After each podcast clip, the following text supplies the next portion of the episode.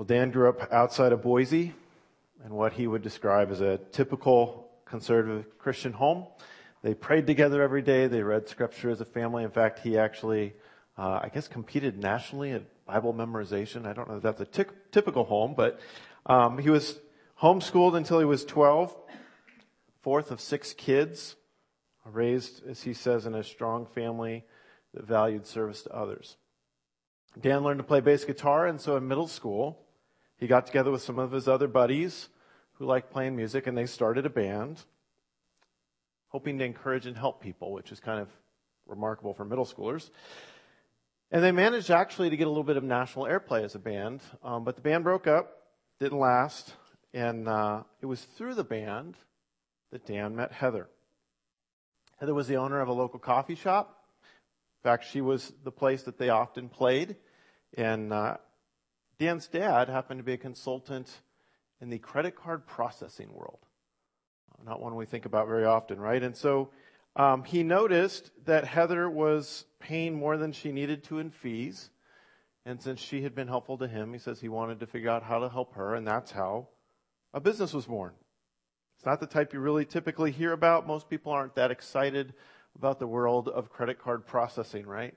Um, not too many of us grow up hoping to be a credit card processing professional. So, anyways, this business struggled, went through the recession of 2008. It almost collapsed, but they continued to work and grow and build both their customer base and their number of employees. And it was 2011, early 30s. Dan sits down with one of his employees because he seemed bummed out and he asked him what the problem was, what was bothering him, and he says he was completely stunned and taken back by the response. His employee told him, You're ripping me off. You're ripping me off. Says he was hurt. This was a guy who was paying the market rate and uh, felt like it was fair. But he went home and he wrestled with this conversation. And he came to realize that, in fact, as a CEO, he was making a tremendous amount of money in part because his employees weren't. And so eventually Dan made a rather bold decision. And it was at this point that his story sort of gained national attention. You might remember it. Um, his company, Gravity Payments, is up in Seattle, and they did something rather unusual. They decided that over three years they would increase the pay of all of their employees until everybody made at least $70,000. And I believe this is 2015. That's pretty good money, right? Pretty good money today. Now, part of what had to change for that to happen was for Dan to give up a, a, significant chunk of his salary, which he did to help pay this. Now, what's interesting about the story of Gravity up in Seattle isn't the stories of the way that money changed the lives of his employees, which it did. Um, what's fascinating is how the national response came out on this. Um, Dan is a guy who seriously has shortcomings like anybody else. He isn't perfect. But suddenly, all these TV business programs are lab- labeling him as a lunatic. Uh, he was certain to fail. The most prominent radio talk show host in America gruffly stated, I hope this company is a case study at MBA programs on how socialism does not work because it's going to fail. Because he gave his employees money. And all of this anger started brewing about this. Because he was paying his employees more money. Now, regardless of your political leanings this morning, because this isn't, don't worry, I'm not going to get political. This should kind of stun us. Like this, this should kind of grieve us that people would get upset. Some of us maybe got upset because somebody was generous to their employees. We're not talking about a publicly traded company. We're not talking about a company that's dependent on government subsidies. We're not talking about a politician out pushing policy talking about a business owner that paid his employees. Certainly, he would have the right to spend what he desired. Now, as you can imagine, most of the employees were elated. I mean, who wouldn't be if your salaries for many of them to double? That didn't last forever, by the way. But a few of them were not happy. Uh, one of them in particular stated publicly, now the people who are just clocking in and out are making the same as me. It shackles high performers to less motivated team members. Now, what's interesting about that statement is that guy also was getting a salary bump. And not everybody was paid the same amount. That was just a base of 70K, but that, that range sort of sh- shrunk, and so he felt less valuable. So the question I just want to start with this morning is why would there be outrage at an employer choosing to pay his employees a lot of money? Why would this type of generosity upset people who had never even heard of Dan or his company prior to this decision? As I consider that, and, and I remember this national conversation, some of you probably do too, it, it strikes me that this is a picture of how we view fairness. This is a picture of our culture.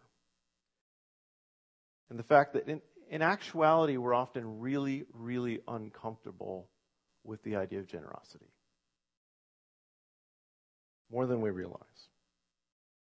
That idea that somebody would give away something that isn't deserved or earned probably means somebody else in our minds who does earn it or did deserve it doesn't get it. So, what, what does this mean? It's not fair. Now, you may recognize that Jesus told a parable, a story that isn't so different than the one I just told you. It's in Matthew chapter 20, and I'd encourage you, if you have a Bible, to turn there with me this morning. We're going to briefly look at this story together. And if you have a program, pull that out as well. Um, some questions there to help you go along. And then the bottom tears off. If there's any questions or feedback you have or prayer requests, that's part of why we take our offering at the end of the service so that it's another way to just communicate together. As we consider this parable, this story this morning, I, what I want us to hear, because this is a story probably a few of us are familiar with, if we step away from the sort of sanitized Sunday school version of this story and just really take it on its face, it's a very challenging story. It's a very challenging story, and we, we may not want to admit that. But let's read it together. This is Matthew chapter 20, beginning in verse 1. Jesus is speaking. Jesus says, For the kingdom of heaven is like a landowner who went out early in the morning to hire workers for his vineyard. He agreed to pay them a denarius for the day and sent them into his vineyard. About nine in the morning, he went out and saw others standing in the marketplace doing nothing. He told them, You also go and work in my vineyard, and I will pay you whatever is right. So they, so they went. He went out again about noon and about three in the afternoon, and he did the same thing. About five in the afternoon, he went out and found still others standing around. And he asked them, Why have you been standing here all day long doing nothing? Because no one hired us, they explained. He said to them, You also go and work in the vineyard. And then when evening came, the owner of the vineyard said to his foreman, Call the workers and pay them their wages, beginning with the last ones hired and going to the first. And so the workers who were hired about five in the afternoon came and each received a denarius. So when those who came, came who were hired first, they expected to receive more. But each one of them also received a denarius. And when they received it, they began to grumble against the landowner. These who were hired in the last, who, who hired last worked only one hour. And you have made them equal to us who have borne the burden of the work and the heat of the day. But he answered one of them I'm not being unfair to you, friend. Didn't you agree to work for a denarius? Take your pay and go. I want to give the one who's hired last the same as I gave you. Don't I have the right to do what I want with my own money? Or are you envious because I'm generous? I find this to be a really challenging story when we really face into it. Jesus tells this story to describe the kingdom of heaven. Jesus describes a rather common picture. At harvest time, farmers would need seasonal help uh, like they do today. They'd go into the marketplace where laborers would gather waiting for landowners to come and, and hire them, sort of like day laborers do today. And a denarius, by the way, was the equivalent of a common day's wages. It wasn't being skimpy.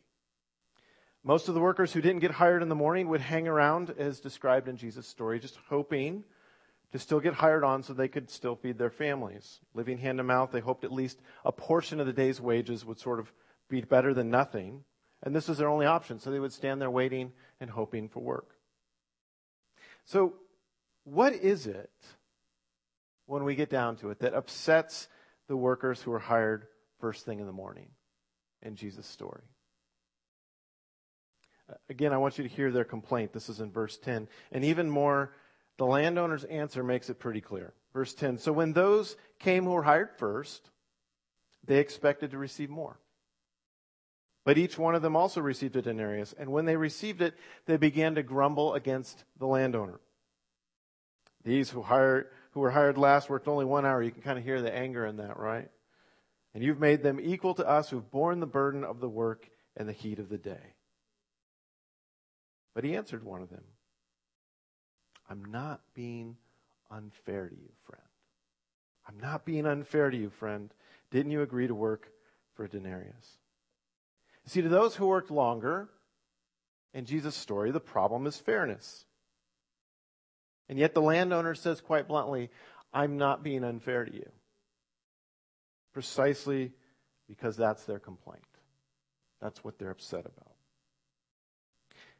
So I want to ask you to begin thinking about a question this morning that I'd actually like to encourage you to keep thinking about it. And this is a question Would you rather live in a world that's fair or a world of generosity that isn't fair? Would you rather live in a world that's guided by fairness? Or would you rather live in a world that's guided by generosity? Because that's going to be messy. And that's going to feel not fair to some people. I think it's known to most of us that we live in a culture that values the idea of pulling yourself up by your bootstraps. In fact, up until he hit the news, Dan's story would have been the American dream. A young man from a small town sees a problem, comes up with an innovative solution, builds a successful company, makes a lot of money in the process. There's nothing controversial about that until some of that money is given to others. Until all the employees are paid closer to the same even though it's a higher bottom line. For most of us this morning, if we're honest, I think we have no issue with the idea that we have a lot more than most of the world. That's just, we could quote all sorts of statistics here, but suffice it to say, we're in about the top 2 3% of the world, everyone in this room. Now, some of us may have more than others, but we're still all doing really, really well globally. Most of us don't have an issue with that, but because we believe we've earned it, we somehow deserve it. And yet at the same time, isn't it true that we can look at that CEO who makes millions and millions and millions of dollars and just start to get upset about it? The injustice of it. Like there's just a few people that have most of the disposable income in this country. It's a tiny percentage, right? Seems unjust. We can get incensed about it. In a similar way, as followers of Jesus, sometimes we fall into a trap of believing other people, they're just getting what they deserve. Right? Des- they deserve what they're getting. At the same time, maybe overlooking some of our own faults. I think of uh, maybe you relate to this experience. It's all too familiar for me. Picture yourself, you're driving up I 5. You know it's a 55 mile an hour speed limit, right? and, and you're pushing to like 63 because you figure, well, the cop's not going to pull me over if I'm under 65. And there you are cruising 63 miles an hour up I-5 and somebody shoots by at 75. And what's your first thought? Like, I hope they get him, right? Anybody with me on this if we're honest? I'm not the only one. Okay. Appreciate that, by the way. Our sense of fairness is broken and sick. It's broken. And it's, we laugh about that story, but that describes us, doesn't it? It's not just on I 5, it's all the time. We have a broken understanding of fairness. And Jesus, in fact, calls us to nothing less than replacing that broken idea with one that often just doesn't make sense if we're honest. It's generosity. It's giving freely and generously things that are not deserved, that haven't been earned. You might think, well, isn't that just a handout? I'm not sure it isn't. But here's the thing we only really become generous, truly, when we realize we've been recipients of generosity. It's really when we are empowered to give away, when we understand we've received things that we've had no business receiving. Isn't it true? It's much easier to share in that. So long as we view all we have is nothing more than the fruit of our hard labor, so long as we live in that broken picture of fairness, failing to see what we haven't worked for, it's very difficult to truly live a life that's, that's exemplified in generosity. For us in our culture, this is a real predicament. Going back to Jesus' story, which is more challenging? Imagine yourself as the first worker hired or the last. The interesting thing is, we wouldn't all answer that the same way. And there's difficulty in both of them for us. If you're the worker who's hired last and you're standing in front of the worker who was hired first and you're getting the same pay, that might feel really uncomfortable. Right? That, that might even feel like shame for some of us. Whereas if you're the first worker and you're standing with the guy who worked just a tiny bit compared to you and he's getting the same money, man, that doesn't feel good either, does it? This is a challenging story. Now, I want Jesus isn't promoting socialism. Jesus isn't talking about any sort of government system or economy. Jesus is doing something much greater. He's giving us a picture of what grace is and how it works.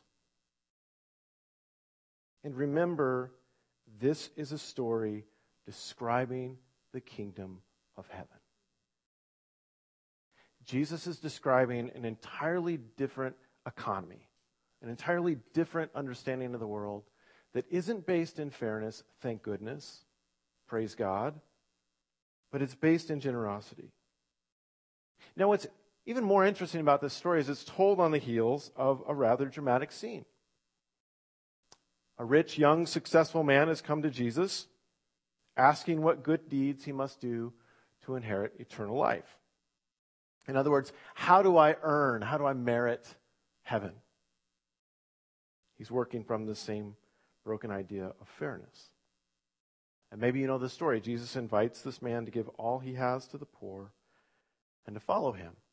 And not only does this man go away sad, not wanting to give up what he likely saw as that he had worked hard for, but the disciples are disturbed. They're shocked. Because Jesus tells them, only with great difficulty will a rich person enter the kingdom of heaven. Now, Jesus doesn't have it out for rich people.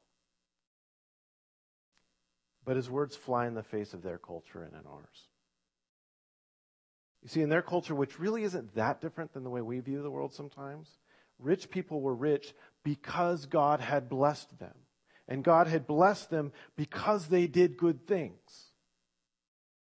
There was an automatic status to people who are wealthy in the Jewish culture because obviously God likes them because he gives them stuff. They must have done something to earn it. Conversely, we see in John 9, when bad things happen, like a man born blind, the immediate question is, whose fault is it? Who screwed up? So here's this man that represents God's blessing, who's actually asking good religious questions and giving good answers. A man who they would have thought was a sign of God's approval based on his lifestyle and his words. And Jesus says it's difficult for him to get into heaven? What is that great difficulty? What is that difficulty that Jesus speaks of? It's no different than the difficulty of the first worker in that story he follows up with. We perceive that which we enjoy is ours because we've earned it.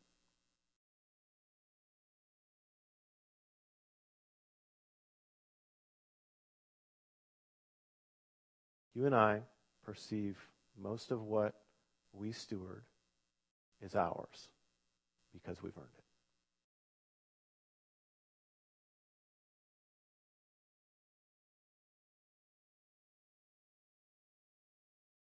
Now, last week we read a statement from James. This is James chapter 1, and James writes Don't be deceived, my dear brothers and sisters. Every good and perfect gift is from above coming down from the Father of heavenly lights who does not change like shifting shadows. What is the deception that James is getting at there? How does that deception relate to our ideas of fairness and hard work and even generosity? It's so easy to forget, isn't it, to be deceived and not recognize that every good thing you and I enjoy, every dollar in my bank account, every good thing that happens to my kids and my wife and the people I care about, my house, the clothes I'm wearing, everything is a gift. Everything is a gift. This building is a gift. You are a gift. But we get deceived and we think somehow we've earned all this stuff.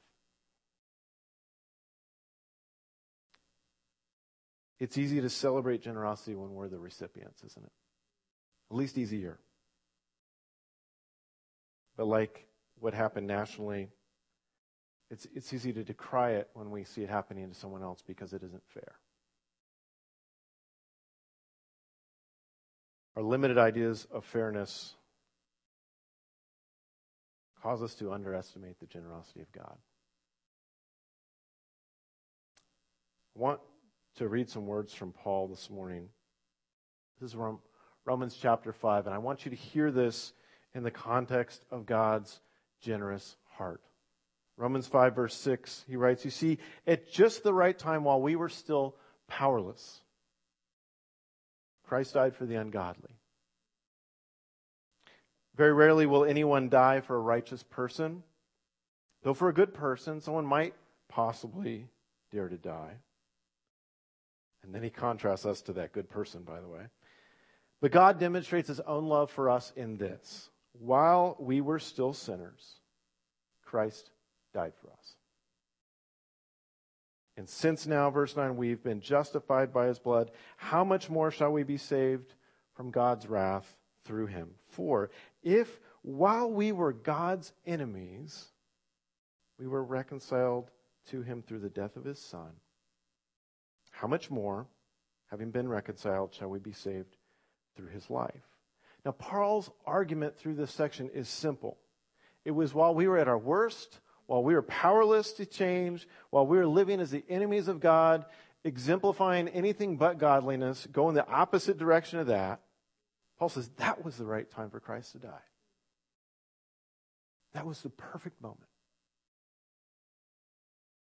Not when we finally started to change, things were looking better, we were pulling ourselves up with effort. Not when we fixed what we broke, made up for our mistakes, did better, tried harder, went faster, all those things.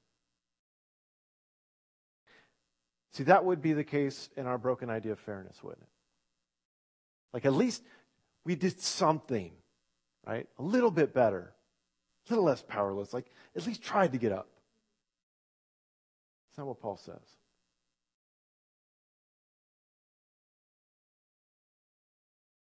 While we were still powerless,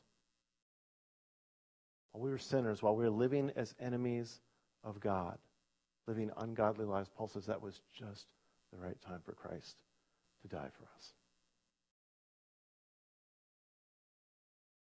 Generosity isn't earned or deserved. Generosity isn't given out because of merit or fairness. Generosity is given out of a heart that overflows with love and that simply wants good for others.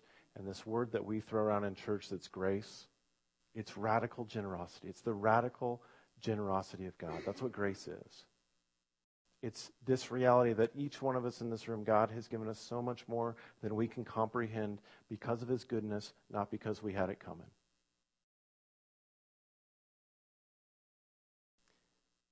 When we see ourselves more like those hired in the last hour in Jesus' story, this is a lot easier to celebrate than when we feel like we're the one who's been toiling and working hard out in the sun and somebody else is getting a better deal. Isn't that true?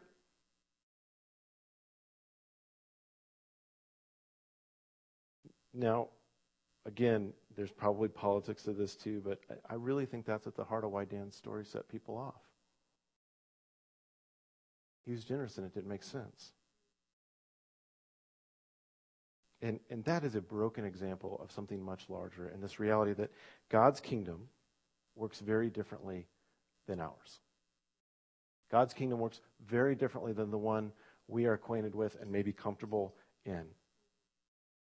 Again, Jesus says this story of the generous landowner is a picture of how God's kingdom works. He says, This is what God's kingdom is like. In response to his disciples, that heads just blew up because this really rich guy didn't end up following Jesus, and Jesus says it's hard for him to get into the kingdom of heaven. Jesus turns everything upside down and says, No, you're misunderstanding. You have the wrong basis for how this works. It's generosity, it's grace. So, two questions for us this morning. The first is what would God invite you to receive? What gift would God invite you to receive this morning? Is that just recognizing his love for you is a real thing? That you are, in fact, loved by the creator of the universe? That's mind blowing, right? Maybe it's just to receive that this morning. Maybe it's to believe that what we celebrated in communion, Jesus' death on the cross, really did purchase your forgiveness. Maybe it's to take a step of faith in that, to surrender to that idea. Maybe it's to receive this morning the reality that your life has purpose. In fact, you and I are created to look like, to represent the goodness and the love of God to the people around us. People are supposed to hear the gospel, but they're all supposed to see it in you and me. We're the story. We're, we're the compelling story as followers of Jesus. Maybe you just need to recognize that when you go to work tomorrow, it's every bit as important as going to Thailand, right? If you understand that you are on a mission at the place you find yourself.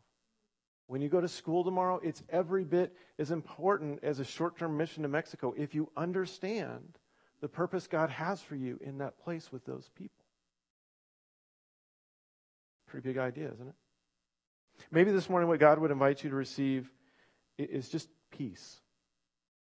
Last week we talked about anxiety. Maybe it's just to surrender and recognize God is good and trustworthy, and so we can just relax.